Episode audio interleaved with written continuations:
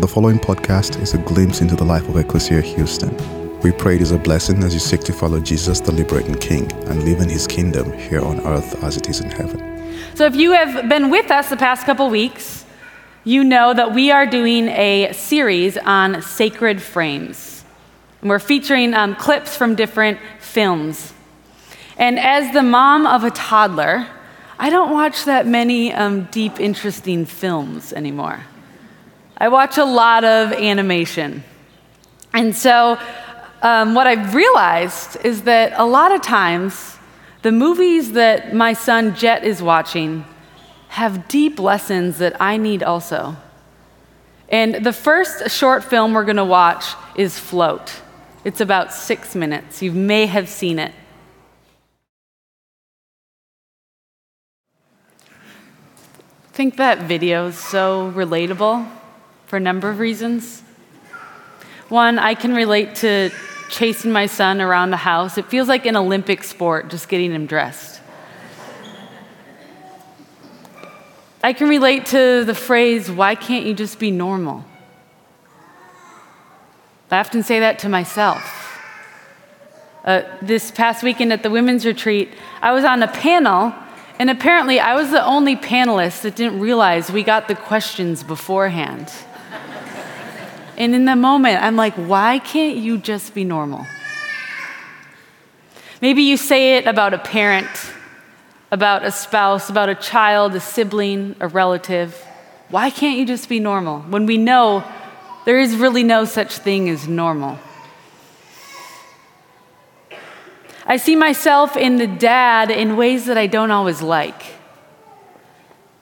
Um, my son had one of those faux hawk mullets that are in. Mullets are back, you guys. I say you guys because I'm from Wisconsin. Y'all. Mullets are back, y'all. And I decided to take him to the barber, and I had this vision in my head. I said, Why don't you shave his head and put some stripes on the side and maybe a line in the front? And um, the barber did exactly what I asked. And when it was done, I thought, what did I just do? And I drove my child home, and he walked in the door, and my husband was like, oh, wow. What happened? And I said, I told, I actually asked for this exact haircut. I just didn't know it would look like this. And my son loves to wear hats. So I thought, perfect, he'll just wear a hat for three months. And I realized that every time we went out in public, I'd chase him down and almost make him wear a hat. I bought new hats. I thought, you know what, you are going to be a hat kid for about three months. We can do this. And kids are smart, and he could feel that I needed him to wear a hat. So he threw his hat on the floor and he said, I don't wear hats anymore, mommy.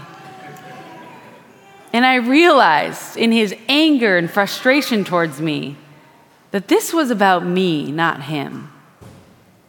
There's, there's something inside of me that thinks he needs to look a certain way to be accepted. And what I've learned in parenting is that if you don't heal yourself, you pass it down to your kids. And sometimes that's the hardest part. And it reminded me of in college, I was a walk on um, for the University of Wisconsin women's basketball team. And um, we would have lifting at like 6 a.m. And my teammates would always make fun of me because I'd show up in the weight room at 5:55, well, 5:59 if you know me. 5:59 a.m. My dorm was right across the street, so I'd, I was always in a hurry and could get there right on time. But they would say, "Erica, why are you wearing mascara? It is 6 a.m. and you are going to sweat. Nobody else on this team is wearing makeup. But there's something inside of me that feels like I need to look a certain way, even at 6 a.m. with a team of girls I know like sisters. So, this, this thing I do to Jet is really about me, and it's about doing my own work. And I don't think um, it's that big of a deal that I wear mascara, but it's something to think about. Am I okay if I don't have this? And the problem with uh, listening to our parents or authority figures growing up is that we don't know that that's not always the truth. We believe lies about ourselves. Maybe you were told that there was something about you that wasn't okay, that wasn't normal. Maybe a major part of your identity you had to hide. And what I want to tell you today is that although that may have came from a caregiver or an authority figure, that did not come from God. And when we're young, we don't know that difference. I believe being up here, um, that it's a mystical process, and that the Holy Spirit, I hope and pray, is present in the words I say today. But I don't think it's any more present in me than it is in anyone else here. We all have access to the words of God, but we do not speak for God. Only Jesus can do that. John 12 49 reads, Because I am not speaking of my own volition and from my own authority, the Father who sent me has commanded me what to say and speak. I know his command is eternal life, so every word I utter originates from him. Jesus is the only one who every word he utters originates from him. So I wonder, Ecclesia, what have you been told in your childhood, in your life, in your present day, that you believe that is a lie about who you are? There's this metaphor that um, Rumi has. And um, he, he wrote, Truth was a mirror in the hands of God. It fell and broke into pieces. Everybody took a piece of it and they looked at it and they thought that they had the truth. I love this metaphor because I think um, in some ways it's true. If, if God is this giant mirror and it shatters and you find a piece and you say, This is God, you're not wrong, but you have an incomplete story. And in fact, the piece of the mirror that you're holding will have some of you reflected in it, which is not 100% God. It's made in the image of God, but it's not a complete picture of who God is.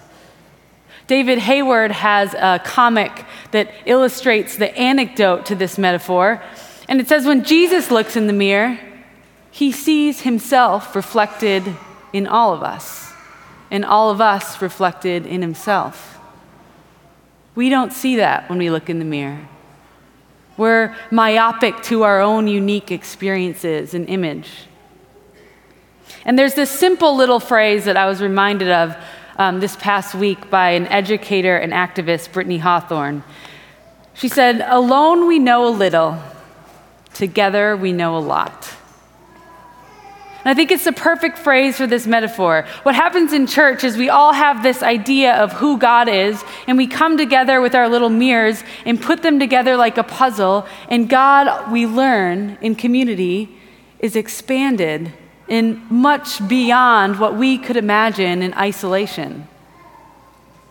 Part of what it means to be Christian is to live in community because without it, we don't have access to the bigger picture of God in that metaphor from Rumi. The second short that we're going to watch, we're only going to watch about a minute and 15 seconds of it. So I'm going to uh, tell you about um, where we enter the scene. And it's a short uh, film called 20 something.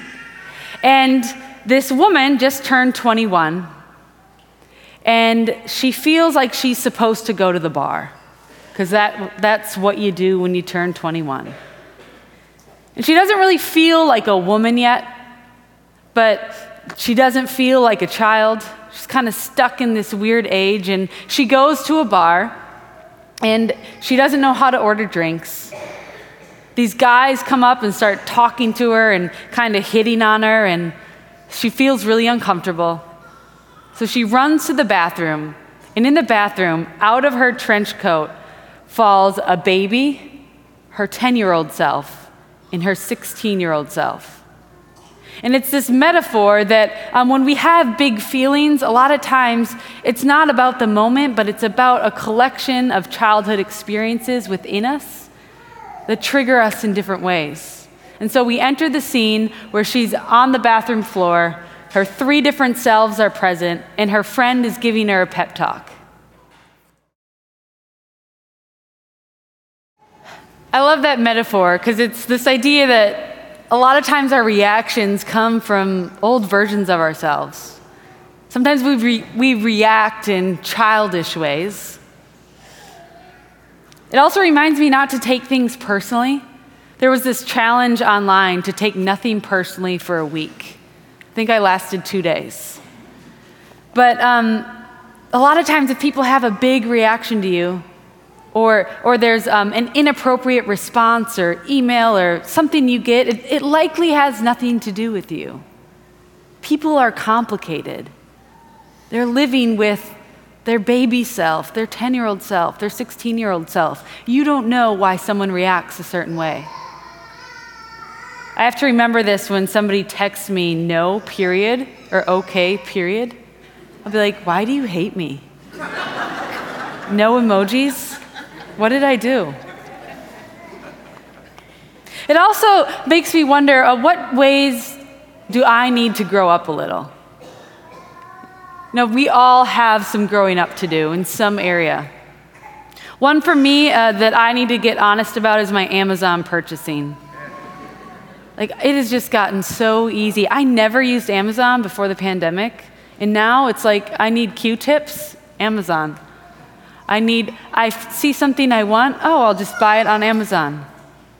And it gets to the point where um, when we go on a mini vacation, my neighbors will be like, Do you want me to clean up your doorstep? Or, I need to grow up a little. I, I don't need to buy impulsively. Another area that um, I have had to grow up in is I remember when I was pregnant with Jet, I passed the gestational diabetes test. And so I thought um, I could just have donuts the rest of my pregnancy for breakfast every morning. And about two weeks in, my husband was like, Another? Where are you getting these? Not Amazon. Um, and I realized after a couple weeks, I actually don't feel that good. I actually feel better when I have like a real healthy breakfast. And it was kind of childish. I, I, blamed it on pregnancy cravings, but really, I think we would all just prefer donuts. My son would say yes to an ice cream sandwich every day for breakfast. But I had to grow up a little and say, no, get up, make yourself an egg, put it on some toast, slice some avocado. You're going to feel better. Maybe you need to grow up in finances, in relationships, in how you talk to your mom or dad and how you gossip about siblings or coworkers or friends. We all have areas we need to grow up in. 1 Corinthians 13:11 reads, "When I was a child, I spoke like a child, I thought like a child, I reasoned like a child. When I became a man, I gave up my childish ways." However, there's also areas of our childlike existence that we want to preserve. Mandy Smith, in her book Unfettered, she says there's a difference between being childish and childlike. And Jesus encourages us to be childlike and to have a childlike faith. Matthew 18, verses 1 through 5, Jesus says, Around the same time, the disciples came to Jesus and questioned him about the kingdom of heaven. A disciple asked, In the kingdom of heaven, who is the greatest? Jesus called over a little child he put his hand on top of the child's head. This is the truth. Unless you change and become like little children, you will never enter the kingdom of heaven. In that kingdom, the most humble, who are the most like the child, are the greatest. And whoever welcomes a child welcomes her in my name, welcomes me. I think Jesus is the ultimate metaphor for being a child. There's a reason we don't call Jesus the Father, we call him the Son. We, we don't call ourselves mothers and fathers in Christ. We use the words brothers and sisters. And I believe Jesus is the Son because it's a metaphor for the reality that even Jesus relies on God. Just as a child is dependent on adult figures, we are children of God, like, like children, dependent on a holy Father that is ultimately in control. But it's not fun to be dependent. It feels better to be in control, to think that we are God ourselves. So I'd embrace you, uh, invite you this weekend to embrace a childlikeness in something you do this week. Maybe it's dancing to My Milkshake Brings All the Boys to the Yard. Maybe it's tracing your body with chalk in the driveway. Maybe it's taking a nap. Maybe it's playing hopscotch. I don't know what reminds you of being a kid, but I would invite you to embrace a childlike posture towards not just our faith, but our life as well, making room for play and imagination. I've never had two Rumi quotes in one sermon, but this quote was too perfect not to include. I think it summarizes uh, both videos. He wrote, You were born with greatness, you were born with wings. You are not meant for crawling, so don't. You have wings. Learn to use them and fly. Ecclesia, what would it be like for us to fly this year? Just as that little boy, when his dad finally let him fly and be himself. And when his dad finally loved him for who he was, he was able to enjoy his father, the playground, the world. What would it be like for you to give yourself permission to be who you are? To not let those negative voices that you heard, it's a fly, sorry um, not let those negative voices that you heard as a child bog you down, or, or even worse, mistake those voices for God Himself. But to know that you are a child of God, and that when Jesus looks in a mirror, He doesn't see Himself, He sees you made in His image, somebody who is good. And what would it look like if we brought all of our mirrors together? Today, next Sunday to our workplaces and said, This is who I think God is, but I'm open to reimagining a bigger puzzle of what God can look like in this expansive kingdom of love. Thank you for listening to our podcast. If you would like more information, please visit our website at www.ecclesiahouston.org.